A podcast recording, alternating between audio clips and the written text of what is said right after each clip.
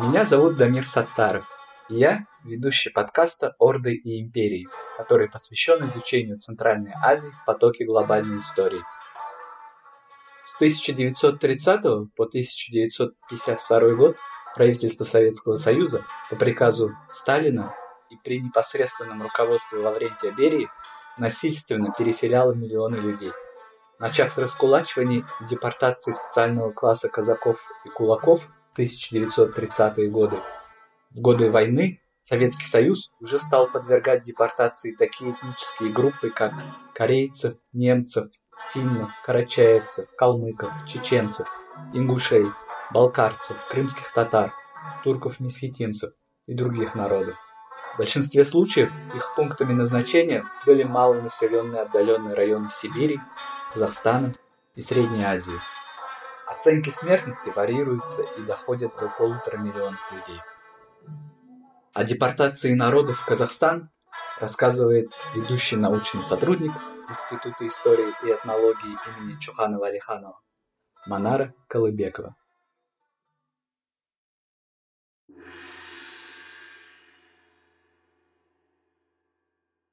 Здравствуйте, Манара. Здравствуйте. Было подсчитано, что в целом внутренняя вынужденная миграция затронула не менее 6 миллионов человек. Из них 1 миллион 800 тысяч кулаков были депортированы в период 1930-31 годах, а 1 миллион крестьян и национальных меньшинств в период 1932-39 года и около 3,5 миллионов этнических меньшинств были переселены в период 1940-52 года.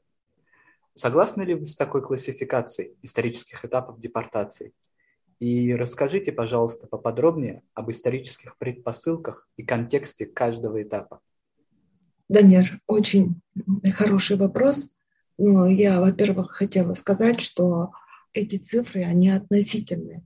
Постольку, поскольку я хочу сказать, просто привести такие факты. Если возьмем Казахстан как объект насильственного переселения народов или же насильственной миграции, или как объект, допустим, э, ссылки раскулаченных категорий или, как мы говорим, э, в кавычки, неугодные категории населения советской власти, то значит цифры везде разные. То есть э, я имею в виду источники. Вот если возьмем данные Карлага, то вообще там фиксируется цифра, что за период вообще э, существования этого лагеря находилось от 900 до 1 миллиона 209 тысяч человек. А по данным НКВД, то есть НКВД ежегодно два раза давал стат-данные ГУЛАГу. Это на первое полугодие и на один академический год, то есть на 1 э, января каждого года. То тут опять-таки в зависимости от года цифры э, разные. Э, если, допустим, предположим, что до военный период, если в Казахстане находилось, это опять-таки по данным НКВД, на 1 января 136 947 тысяч человек. Это в общем, включая и кулаков, которые были сосланы сюда, то на начало войны уже эта цифра увеличивается на 175 831.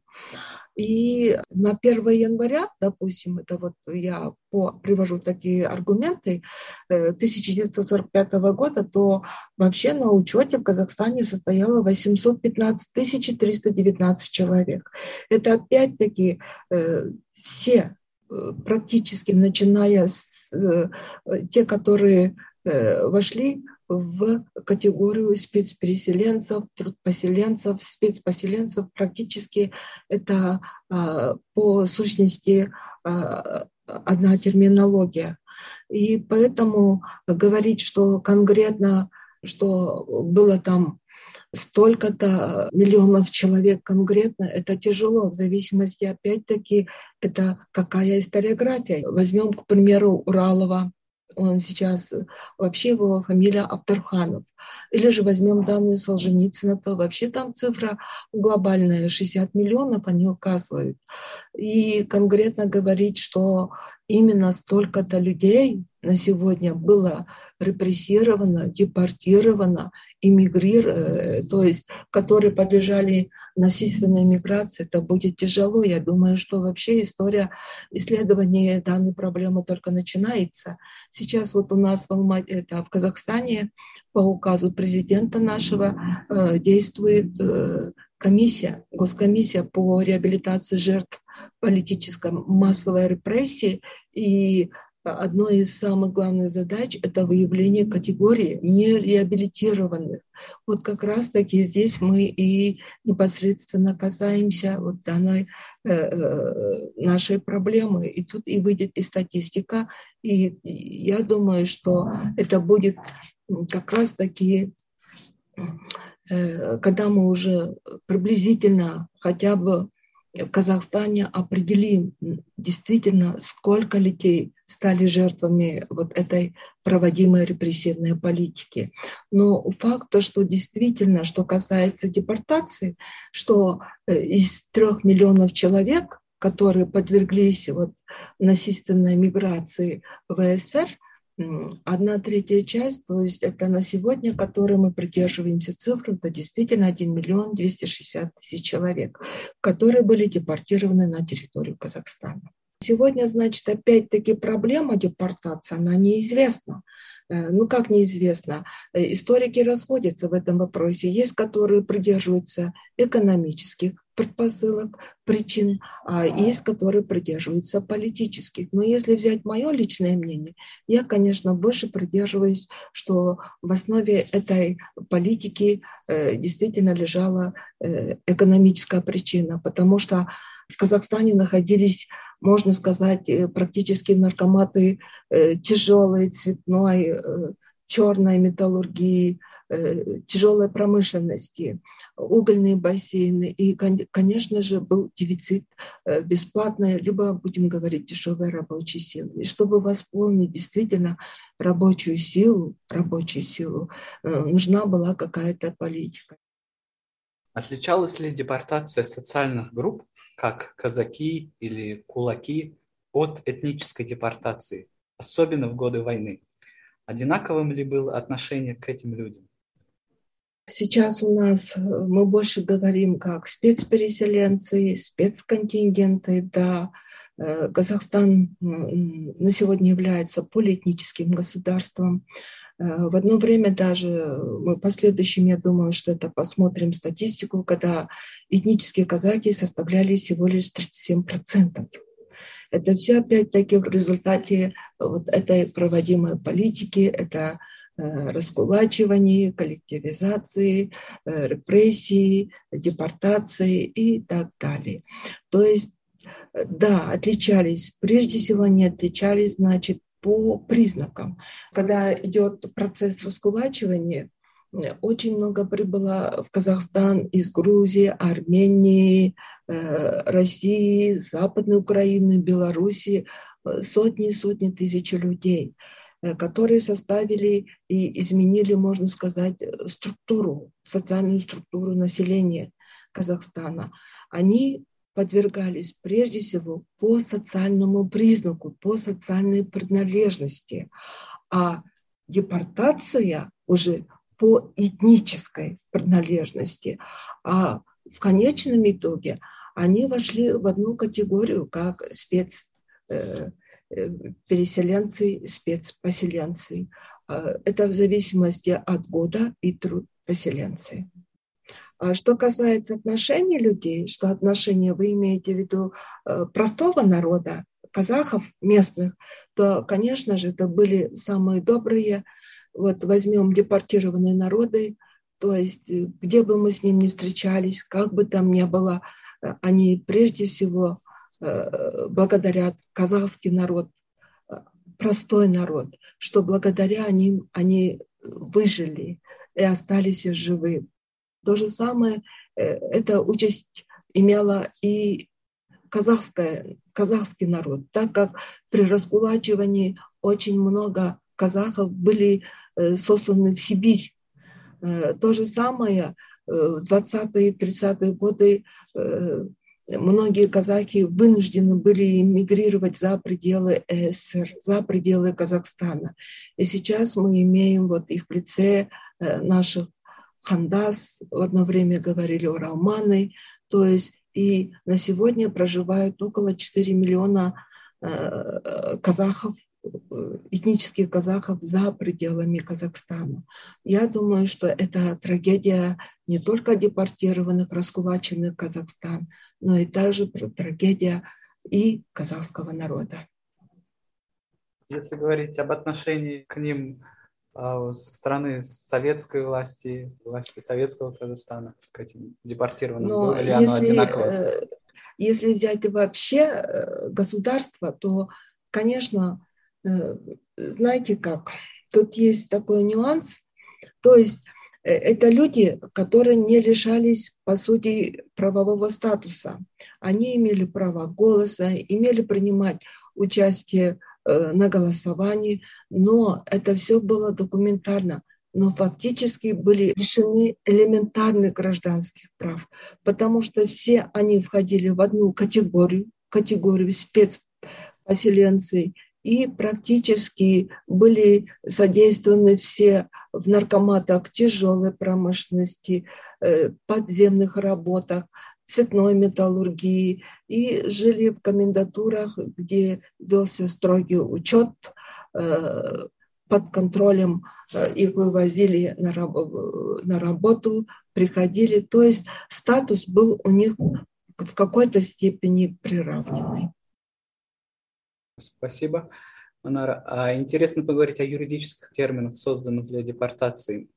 Известно, что были различные виды депортации, как трудовая армия э, и спецпоселение. В чем заключались эти различия в условиях жизни? Ну, что касается трудовой армии, будем говорить это в кавычки, это вот сейчас в оборот вводится. Вообще э, трудовые колонны будет, наверное, правильно. Но мы сейчас уже часто говорим и вводим это в научный оборот. Трудовая армия, лагерная экономика. Действительно, э, если взять, э, подойти к терминологии вообще как принудительный труд, то действительно в СССР существовала система принудительной трудовой повинности, которые призывались э, по военному образцу военные организации во время Великой Отечественной войны. Да. То есть это была массовая трудовая мобилизация мужского населения, как коренного, так и же состава эвакуированного и э, депортированных, э, которые привлекались Э, в, опять-таки, э, в сельхозартели, либо в наркоматы.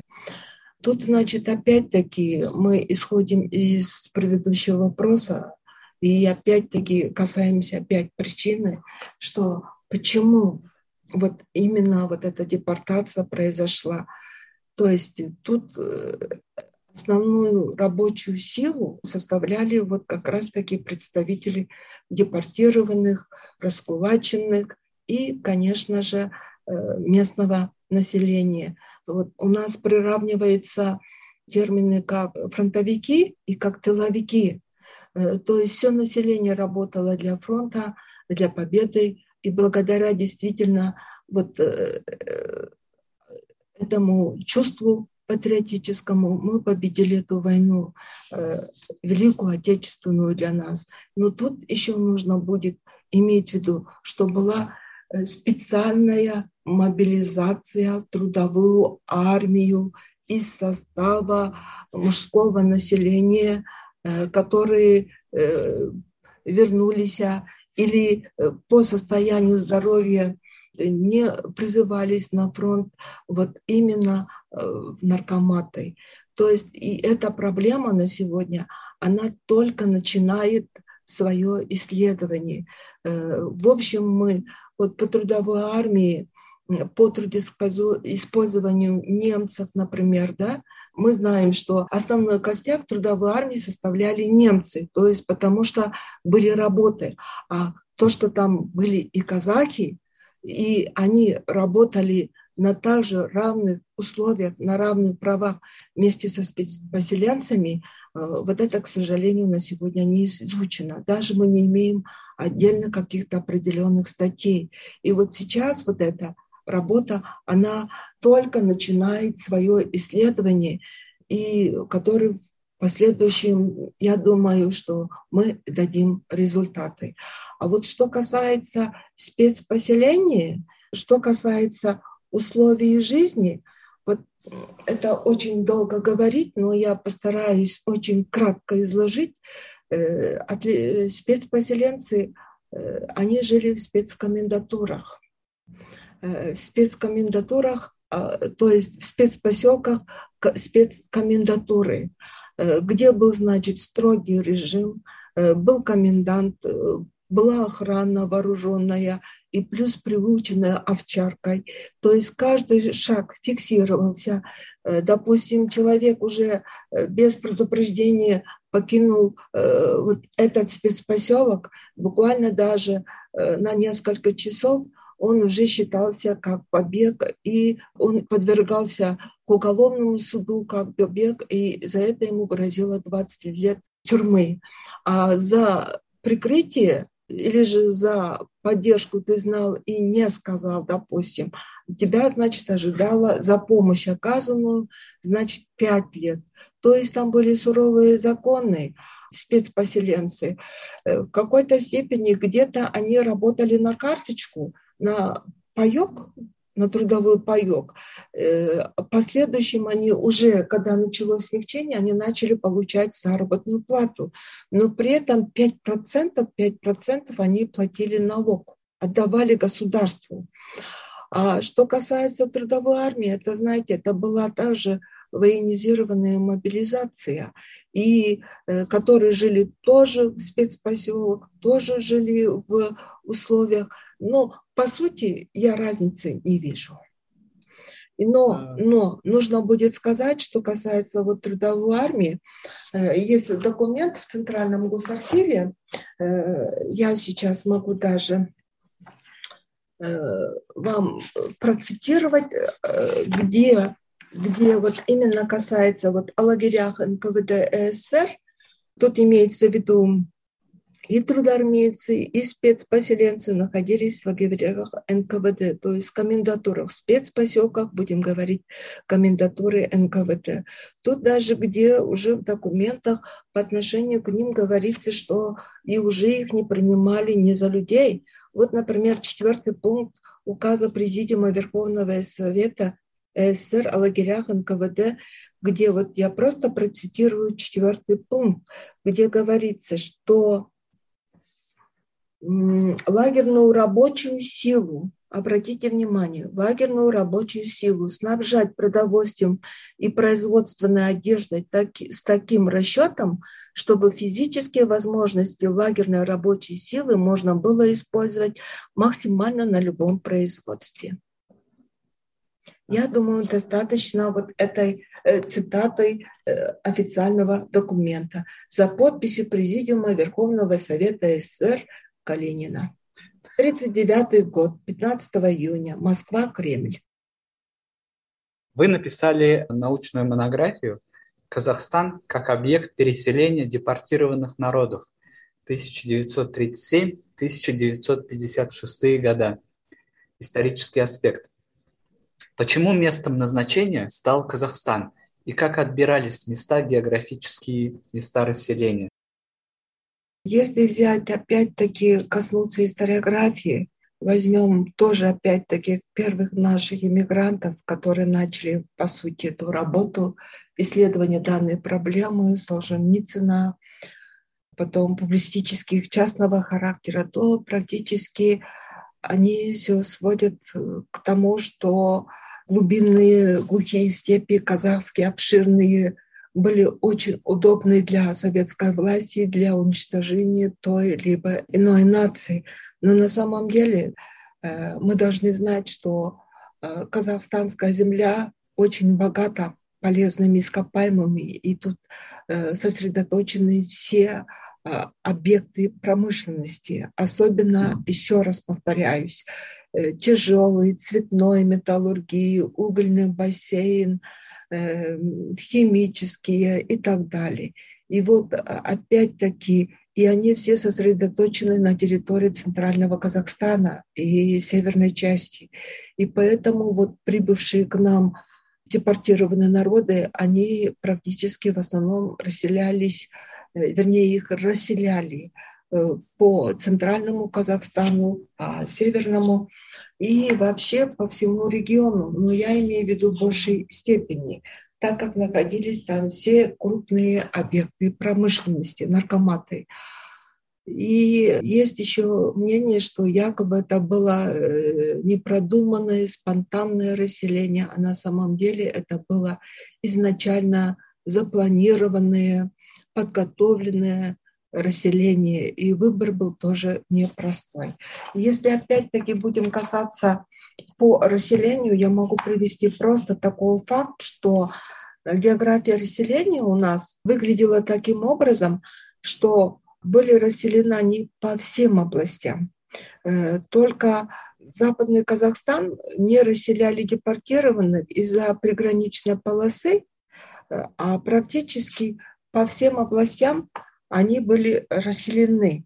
Но есть тут еще особенности, что в Казлардинскую область в большей степени э, были расселены Талдыкурганскую, Казлардинскую, корейцы, поляки. А по сути, по сути, они практически были расселены по всем областям. Э, но в большей степени акцент делался на центральный и на северный Казахстан. Известно, что в результате депортации были ликвидированы целые национальные автономии. Немцы, карачаевцы, калмыки, ингуши, чеченцы, балкарцы и крымские татары. При этом СССР часто соблюдал формальные этнические разделения. Э, были ли предприняты усилия для сохранения самобытности депортированных этносов? Действительно, были ликвидированы очень много автономных э, республик. Это прежде всего Поволжская немецкая автономия, Чечено-Ингушская э, автономная республика, Крымская и так далее. Но тут мы должны э, учитывать, что сохранение самобытности депортированных народов, по-моему, никому и не нужно было, потому что в основе всей этой проводимой политики лежала советская политическая идеология, которая велась к интернационализму, которые поощрялись интернациональные семьи. И поэтому тут практически э, сказать, что соблюдались какие-то формальные этнические разделения или же попытки усилий для сохранения самобытности, то есть э, идентич, этнической идентичности депортированных этносов, я бы не сказала. Э, единственное, когда э, вот уже 50-е годы идет, когда уже ослабление вот этой политики, когда вопрос рассматривался о правовом положении – спецпереселенцев, и, и начинается смягчение. И вот тогда даже в нормативно-правовых документах, в основном это в официальных документах по рассмотрению отдельных этносов были свои особенности. Например, вот что касается ингушско-чеченской национальности, то есть народов Северного Кавказа, даже в самом документе был такой пункт, что учитывая специфические особенности народов Северного Кавказа и так далее, и дальше, дальше, дальше. То есть мы должны будем знать, что они все э, были подвергнуты по этническому признаку депортированы, и обвинение у них было это коллаборация, либо сотрудничество э, с фашистской Германией и, и так далее. И хотя это все еще полностью не доказано и не исследовано. И э, тут я бы хотела подчеркнуть, что в этих документах э, им запрещено было возвращаться на их историческую родину откуда они были депортированы. Они могут перемещаться свободно по Союзу, за исключением э, по территории СССР, за исключением э, с тех мест, откуда они прибыли. И это уже, наверное, само за себя говорит, что практически, скорее всего, было не за сохранение самобытности, а наоборот за уничтожение. Какая была смертность среди депортированных, пока их везли, пока распределяли по населенным пунктам, пока они хоть как-то обустраивались? А смертность таких народов была особенно высокой. И почему? Что касается смертности, вот на сегодня, к сожалению, вот именно санитарное медицинское обслуживание вот этих спецпереселенцев недостаточно, можно сказать, изучено, но факт остается фактом, что действительно была очень высокая смертность э, среди депортированных, особенно среди народов Северного Кавказа. То есть я опять-таки могу привести такой факт, помимо архивных документов – я работала в Карагандинском государственном областном архиве. Это еще был начало 2000-х, конец 90-х годов, 99-й, 2000-е годы.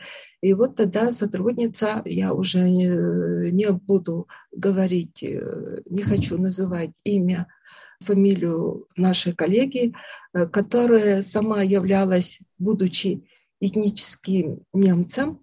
Она как раз-таки является потомком тех депортированных. Э, и сказала, что я, говорит, хотя я сама как немка, я была тоже депортирована, тогда она была ребенком, и было 6-7 лет, и вместе с мамой она ходила на работу. И вот когда привезли народов Северного Кавказа, это чечен ингуши, ингуши чеченский народ, будем говорить правильно. И вот я видела, говорит, единственное, что я запомнила, что вывозили из вагонов, говорит, товарных, э, больше трупов, чем людей живых потому что их как мешки как складывали друг на друга, что вот эта вот картина, она у меня передо мной до сих пор стоит. А среди нас тоже была смертность, но она не настолько. И тут, значит, э, когда я брала вот интервью у тех же чеченцев, турков, месхетинцев, вот, ингушей, а, они больше рассказывали, что привозили их, везли э, в товарных вагонах. Это просто вот воспоминания одного человека. Их там было вместо 15-20, их загружали по полной, по 60-65 человек, которому нигде было места даже сидеть. Молодежь стояла и они должны были питаться там же, кушать, и поезда э, не останавливались месяцами. Если даже останавливались, то значит были решетки, их не выпускали, и практически в туалет сходить было некуда. И тогда вот старшее поколение, они морили себя голодом, им было стыдно перед детьми, перед молодежью тут же, э, значит, сходить даже по нужде. И практически очень Э, особенно старшее поколение, которое уморило себя голодом и просто из-за голода умерли. И в то время вспыхнула эпидемия заболеваний, э, которое унесло очень много жизней. Я пыталась сделать анализ вот именно смертности. И действительно на первом месте больше умирали люди от голода, а от опухания. То есть это следующая стадия голода, когда уже люди все, им никак не поможешь. И, конечно же, эпидемия заболевания. И э, смертность, она была у всех, но больше пострадали, больше пострадали народы Северного Кавказа. Э, тут нужно будет учитывать и тот момент, что местность она горная, местность горная была, и от общественного транспорта, от общественного в радиусе 50-100 километров, что люди иногда вот целые а, а, аулы, их чтобы вывести на транспорт, они должны пройти, пройтись сами 50-70 километров. И многие и этот момент не выдерживали, потому что мы знаем, что в начале э, начала Второй мировой войны э, все здоровые, молодые, э, мужской пол, мужчины, все были созваны на фронт, и э, практически в аулах остались дети, женщины, старики, инвалиды. И многие-многие даже не в состоянии были перемещаться либо ходить. И тогда, значит, их просто расстреливали, что даже есть документы, когда Берия отчитывается перед Сталином буквально за один час, что э, депортация Э, за один час они совершили депортацию, то есть ликвидировали целые аулы. В постсоветское время депортация таких народов, как крымские татары, чеченцы и ингуши, была квалифицирована Европейским парламентом как э, геноцид и преступление против человечности. Принимается ли это современными российскими историками или оспаривается в рамках их нов нового дискурса об исторической памяти? Сейчас вообще историография отходит от термина депортации вообще. Сейчас заменяет уже ее на депортацию насильственной миграции. Но если касаться термина геноцид, что есть геноцид? Это форма массового насилия. Как определяет он, что э, это действие, совершаемое с намерением уничтожить полностью или частично какую-либо национальную, этническую, расовую или религиозную группу правильно? Но если взять, мы будем опираться на нормативно-правовые документы или на законодательную базу, то здесь э, геноцида нет и не может быть.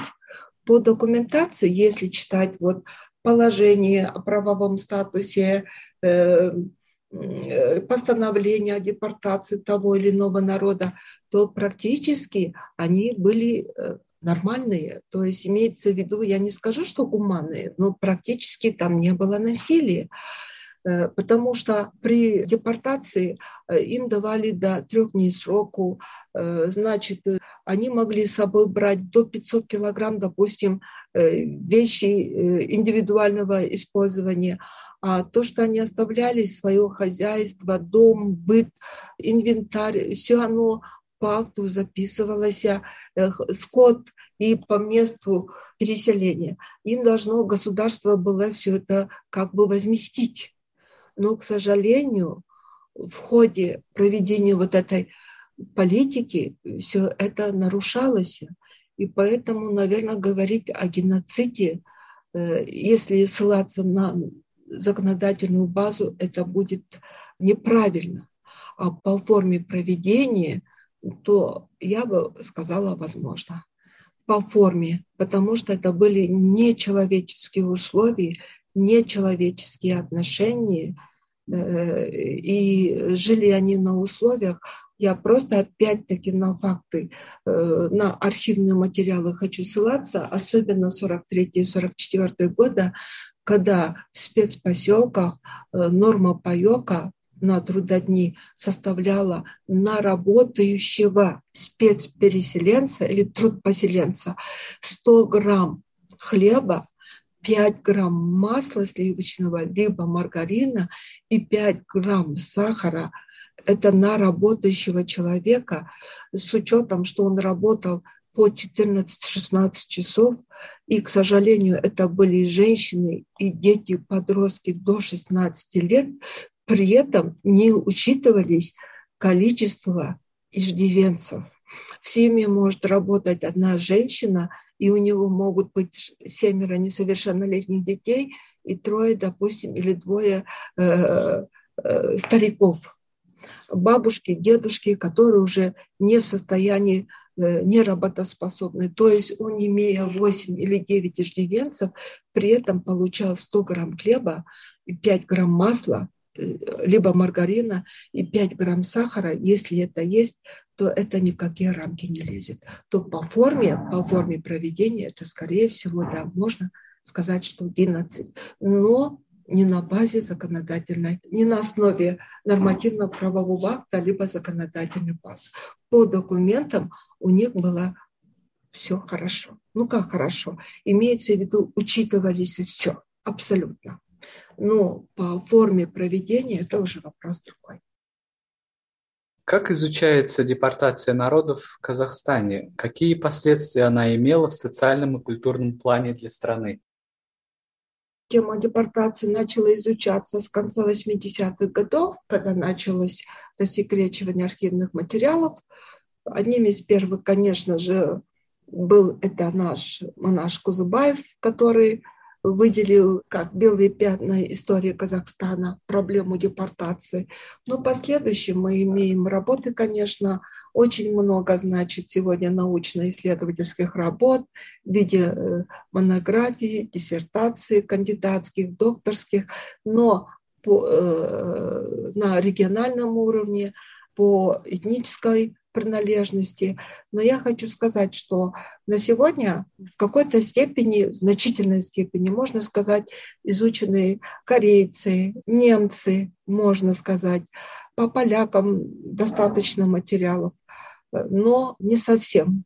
Многие народы, как тюркские народы, например, Северного Кавказа, или же вот крымские татары, или малые народы вот Южной Сибири, э, Калмыкии, э, или же возьмем приграничную освобождение, вот, которые были депортированы в 1939 году из освобождения пригран-полосы, например, очень греков, да, допустим, иранцев, турков, месхетинцев. То есть практически по ним, можно сказать, работы буквально нету.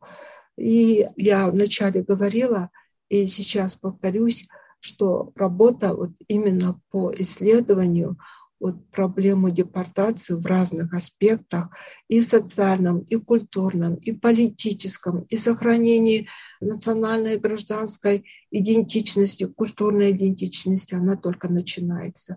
Но вместе тем я хочу сказать, практически у нас не изучены или мало освещены это вот национальный, социальный состав населения по регионам, также медицинское санитарное обслуживание, его влияние на эпидемиологическую обстановку вообще в республике. Э, также вообще, можно сказать, неисследованный вопрос адаптации депортированных, отношений к ним вот именно местной власти и местного населения. Хотя в воспоминаниях они очень много пишут про местных казахов, и кроме благодарности ничего, что они благодаря вот казахскому народу, они выжили и сохранились. Также не разработан вопрос, можно сказать, правовой статус спецпереселенцев. Все-таки вот возьмем корейцев. Хотя они были э, депортированы из Дальнего Востока, хотя они не являются спецпереселенцами, но при этом были лишены э, свободно перемещаться. То есть вопрос спорный. Вообще они э, депортированы или нет, спецпереселенцы или нет. Но у них были преимущества по отношению других этносов. Или же вот возьмем поляков. Поляки, которые были сюда депортированы в 1936 году, ну, будет правильно сказать, переселены. 36-м, либо уже последующие годы, 39-40-е годы, когда уже по отношению к ним уже началась репрессивная политика, то есть поляки-осадники. То есть, хотя по национальной принадлежности они одинаковые, но поляки 1936 года, они, значит, получали заработную плату, условия их быта были намного лучше, чем поляки уже, которые были репрессированы в годы э, Второй мировой войны, то есть на начало Второй мировой войны. Вот таких вопросов у нас очень много. Что касается преступности среди депортированных, абсолютно тема закрытая. И на сегодня, значит, у нас очень много нереабилитированных среди них. Я хочу просто поднять вот проблему, вот, например, крымские татары. Только в 2014 году президент России подписал э, указ о реабилитации крымских татар, когда началась проблема в Крыму. А до тех пор они были практически репрессированные народы, то есть жили, наверное, под статусом репрессированных. 2014 год, когда издается указ о реабилитации крымских татар. Я думаю, это уже о многом говорит. И вот я хочу сказать, что дополнить, например, вот у нас в этом году создана была польско-казахстанская историческая комиссия, которая начнет первое свое совещание – в Польше э, с 6 по 10 июня. Цель этой комиссии – полное фундаментальное исследование поляков Казахстана и также казахов в Польше, особенно годы Второй мировой войны, которые э, были похоронены там, и без вести пропавшие. То есть практически это мы начали период с 17 века по 20 век включительно. И результат этой комиссии пока планируем издать совместную монографию, такую большую трехтомную монографию. И также мы э, ведем работу э, с республиками Прибалтики, когда уже совместная работа по исследованию данной проблемы. К сожалению, на сегодня вообще не исследованы э, такие категории, как оновцы, указники и э, спецпоселенцы именно, то есть депортация из Западной Украины, из Западной Белоруссии и из Прибалтики. Ни одной, можно сказать, нету работы. Даже не было одной статьи. И вот мы буквально два года назад издали вот э, совместный этот труд, это материалы КНБ, КГБ Э, Литвы от Балтийского моря до степи Казахстана, где в основу этой монографии легли воспоминания очевидцев, которые сидели у нас в Число-Досказан лагере, в Кенгире, в Карлаге, как они сюда попали и что они делали. Можно сказать, э, эта монография раскрывает через уст очевидцев, э, свидетелей повседневная их жизнь, до реабилитации, вернее, до репатриации, можно сказать, до возвращения к себе на родину.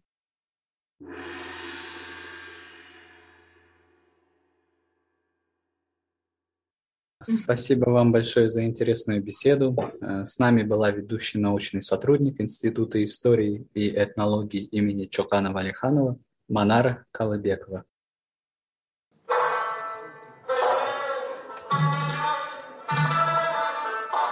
Слушайте все эпизоды нашего подкаста на подкастинговых платформах Google Подкасты, Spotify, Amazon, Яндекс.Музыка и другие. На сайте КАМ мы также размещаем текстовой транскрипт каждого эпизода и полезные ссылки на отчеты, доклады, книги и биографии наших спикеров. Спасибо за внимание.